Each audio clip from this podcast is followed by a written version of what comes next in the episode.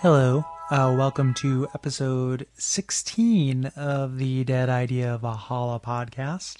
Quickly before I begin, I wanted to say congratulations to my friends uh, Ellen and Noah. They're getting married um, this weekend, so congrats, guys. Uh, I don't know if I've meant, I think I actually haven't mentioned this on the podcast yet, but uh, I have stickers and I have buttons.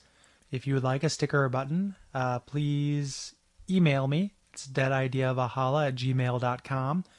Um, I'd be happy to mail you out some free of charge.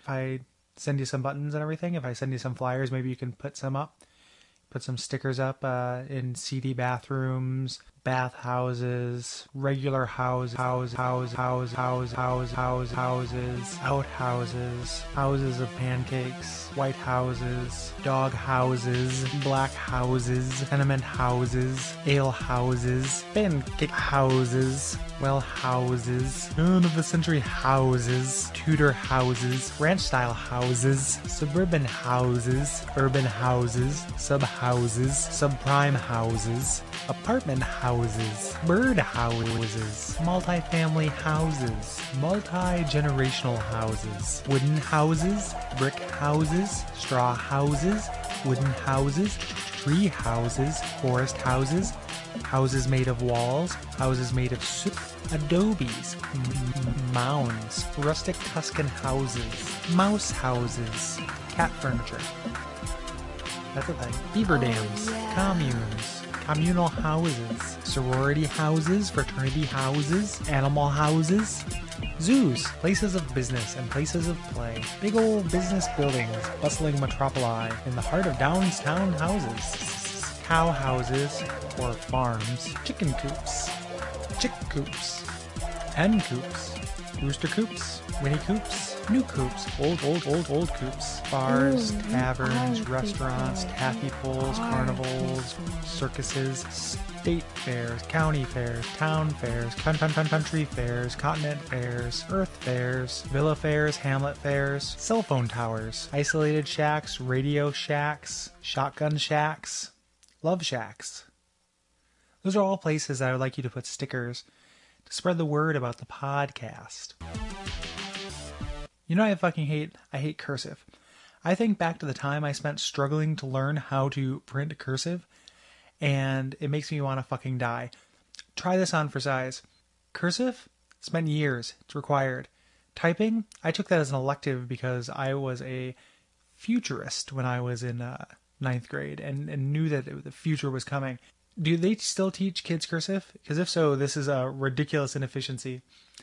Why spend all this time learning how to write words whose only virtue is that they are hard to understand and pretty? The purpose of writing is communication. And to that end, you know, if you're looking to be understood, write in block letters, caps. You know, the end. We can all agree what they look like. Whereas Z looks like a G whose cousins are married. It's like, I understand it's pretty, but it should be an elective. If you want to learn script, learn script. Shouldn't waste time, everyone's time, every kid in America's time, you know, learning something that might only come in handy if their grandparents write them a letter. You know, I fucking hate, I fucking hate riding the bus. You know, I, I understand the greenness of it. It's cheaper for us, so we do it, but it goddamn sucks. There's the obvious things, which is just like always super crowded. There's tons of people on there. Tons of just, you know, crazy people, um, crazy homeless people.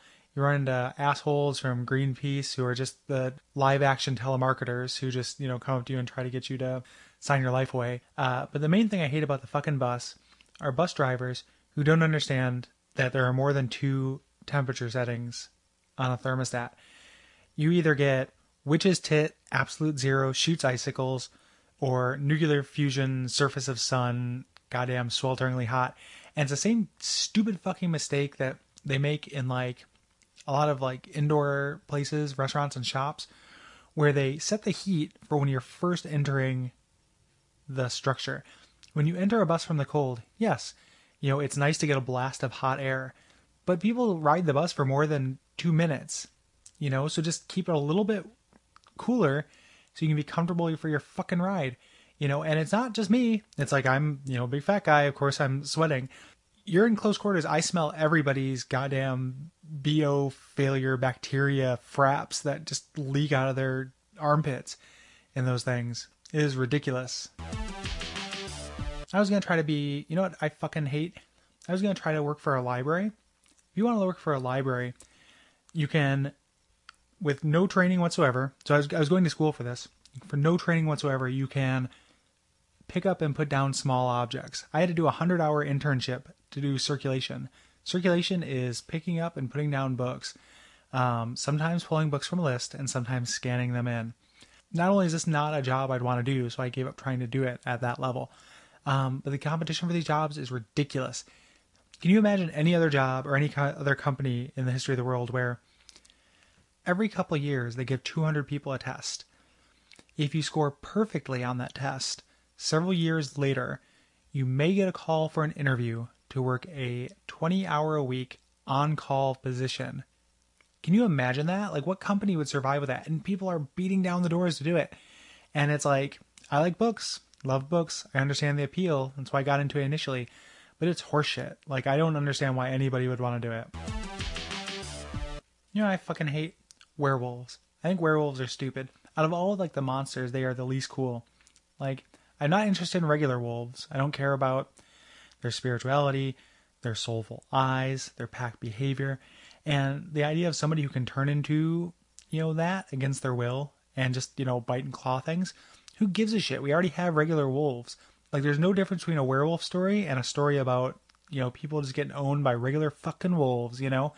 Uh, I, a coworker uh, a couple jobs ago convinced me to watch the the movie Underworld. Bullshit. This whole thing about how vampires and werewolves had this, like, ancient war. You watch and you think, okay, I'm going to see people using powers against one another. What happens? They fight each other with guns for the whole fucking movie. It's exactly like the Matrix. That stupid fucking second Matrix movie. You're watching it and they're talking to the Merovingian and he's like, hey, you know, every time someone reports an alien or a vampire, it's actually a glitch in the Matrix. So you're watching and you're thinking, kick ass. They're going to be, you know, vampires and all this stuff, and it's at least going to be not goddamn boring. What happens? More kung fu, more fucking guns.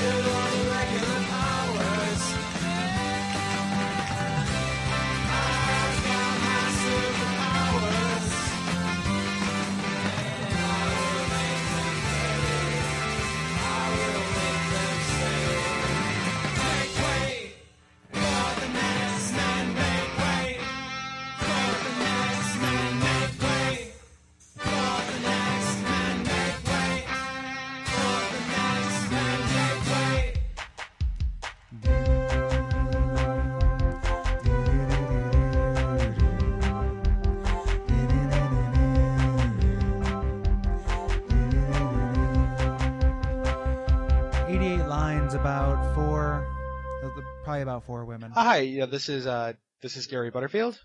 And this is Zach Raff. And this is a, a new segment that we're going to be running for a couple weeks. And uh, kind of the idea is just uh, me and Zach are going to talk about um, our experience with women, with the, the, the fairer sex, as two two men in a, in a kind of a medium medium place with that. You know, awkward awkward men, uh, you know, successful but not too successful. But but yeah, still sort of failures. Yeah, yeah, still, still sort of failures, not complete failures. Well, you're not. But yeah, I, I'm. I guess like if if it were a thing that you measured that way, then I would have. I'm not a. I, I'm You've married, won. So I've won. You've won. Yeah, I've succeeded yeah. at love. Uh, yes. In the end, you've conquered, and you have the uh, the uh, captured booty to, to yes, show for I, it. Hey, yes. In the form of wifely chatter. Yeah, in the form of booty. Hey, hey you. Um. Yeah. So I, I. But you know, growing up, it was uh difficult for for me and, mo- and most of my friends as well. But uh, Zach is the. The the friend who I chose to talk about this because I think that we're in pretty similar places and attitudes on this. Yeah, bitches ain't shit except hoes and tricks. Right, that's our philosophy. Um, and we're just gonna talk about it first. So get ready, make way for misogyny for, for the this next, is, yeah. next ten minutes. Uh, um, yeah, uh, it's a deep dark bone zone of misogyny. Hey, welcome man. to the bone zone. So. That's what we're gonna name the segment now. The bone zone with Zach. um, yeah, so we're gonna talk about boning. Uh, what it's like to bone, girls we boned, girls we'd like to have boned, uh, yeah.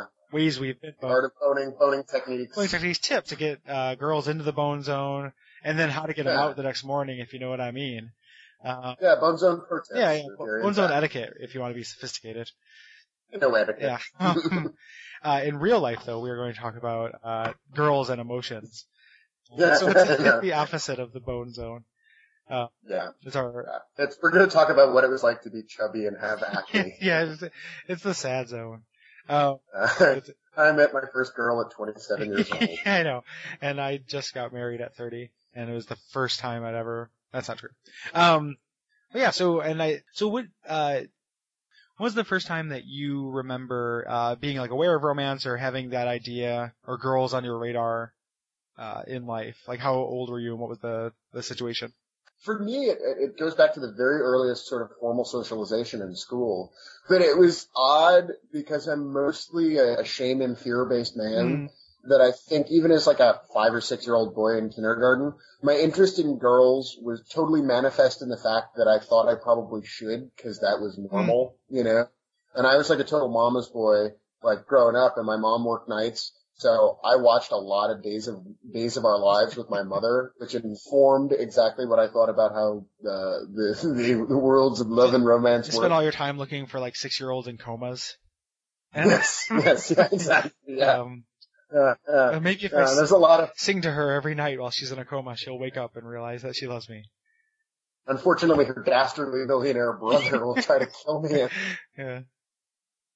Uh, well, but what it ended up manifesting in was that there was the girl I knew because she was the girl on the block because I had a sort of whatever the eighties equivalent of rock, Norman Rockwellian suburban upbringing in, you know, in the suburbs of Chicago. And for whatever reason, you always know the kids on your block. All the kids were on my block were boys except for, uh, my classmate Becky Strauss. Mm-hmm. Uh, and I remember trying to uh very debonairly dip her behind the garage and plant just a very romantic kiss on her. But in retrospect, I, I will never forget the, the look of stunned horror on her face, like the gap-mawed, raised eyebrows, terror. Mm-hmm.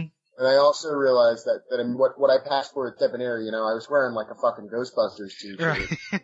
I had glasses that were like three times the size too big for my head and were probably missing a couple of teeth because I was like six years old, you know?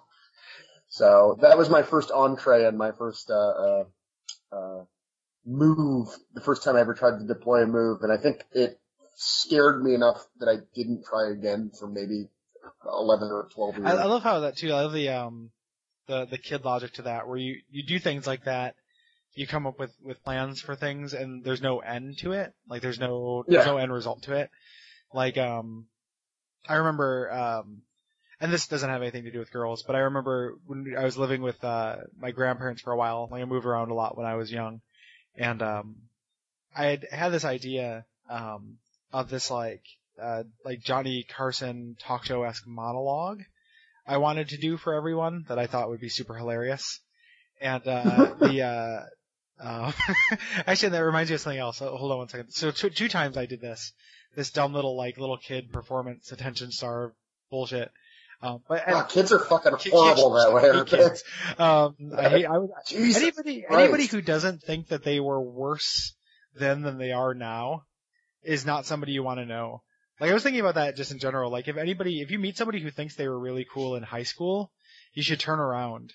You know, like that's, yeah. That's, uh, that's, like if they think they're on the downhill slope as a grown-up. Yeah, exactly. Like yeah. I mean, at the very least, like you should know that you're you're better and wiser than you once were. But anyway, so I, I had, I'd come up with this little, like, Johnny Carson-y, like, idea thing, and I, I went to the bathroom and got all hyped up. You say, like, at six years old, going to the bathroom to psych you up. You're, you're talking about cocaine, yes. Right? Yeah, it's just me, like, gripping the, the sink, just sweating and staring into the mirror. Like, this is it, little Butterfield. This is it. You're a rock star. You're a rock star. You're a, le- you're a legend. You're going to blow your grandparents away. This will show them that they need to love you. Um, so, so I come out and it, I said this little thing and I remember the, one of the jokes that, from it was, uh, at the time there were all these bumper stickers that said like, I, or I'd seen bumper stickers that were like, you know, how's my driving and had a phone number. And my joke was, uh, I have a bumper sticker on my car. It says, if you don't like my driving, call one eight hundred who cares. Um, that, that, that was like, you know, I, I know. And then, and, and it's, of course, like, my grandparents just reacted, because I did it all quick, and they were just watching T V at the time, so, of course, they reacted like, what's that, honey? You know, and, and, uh, and there's another time, too, that is on videotape somewhere, um, of uh, Thanksgiving at a cousin's, where I did a fake news report, where, like, the opening joke was, uh, like, a this just in, Snoopy's finally eaten that little bird that's always flying around his head. It's like it's so weird to think about because like oh dogs eat birds. Um, so what about you? What was your first uh, entree into the uh, the art of loving as a child? Do you remember when you became interested in that and the first time you, I, you tried to move on? I had a um like when I lived, I was born in Aurora and I was in Aurora until I was in um just um like first grade, first or second grade before I moved to uh, DeKalb. Uh, where I'd ultimately meet you and spend most of my, my years. And, um, mm-hmm. I had like a little girlfriend, um, at the time, like in like kindergarten or first grade named Mandy, um, who was like, I remember going over to her house and she, she was like a super hillbilly for Aurora. And Aurora's a pretty urbanized, like little area, but like this house was like mattresses on the floor and spittoons. And like, I mean, it was, it was, you know, wow, it was, it was always dark, and like the only light was the sun through like yellow sheets. So, and I know, I know with those houses they kind of smell like a mixture of like like unwashed blankets and like canned manwich and spittoons, like and spittoons yeah, and like ashtray. Yeah, and it just everything was that weird sepia yellow light, you know. No. Um, and I don't remember anything happening. Like I'm sure that sickly jaundiced pallor. Uh, like I'm sure that like, um, you know, there were like. cheek kissing and stuff at the time, but it was real similar, like, or it was, like, something I thought should happen. Like, you, mm-hmm. like I'd watch, like, cartoons, and it'd be, like, Pepe Le Pew and, and that, uh, that cat. The girl skunk or whatever. The girl cat wants cat. the dick. Or, like, um, you know, uh, just, like, anything like that. Like, there's always, you know, there's Minnie Mouse and Mickey Mouse. Like, there's, that idea is really bred into kids' entertainment and kid media and, and kind of the world, but there was nothing to it. Like, nothing... I didn't understand. I had zero understanding. It's something I knew I was supposed to want.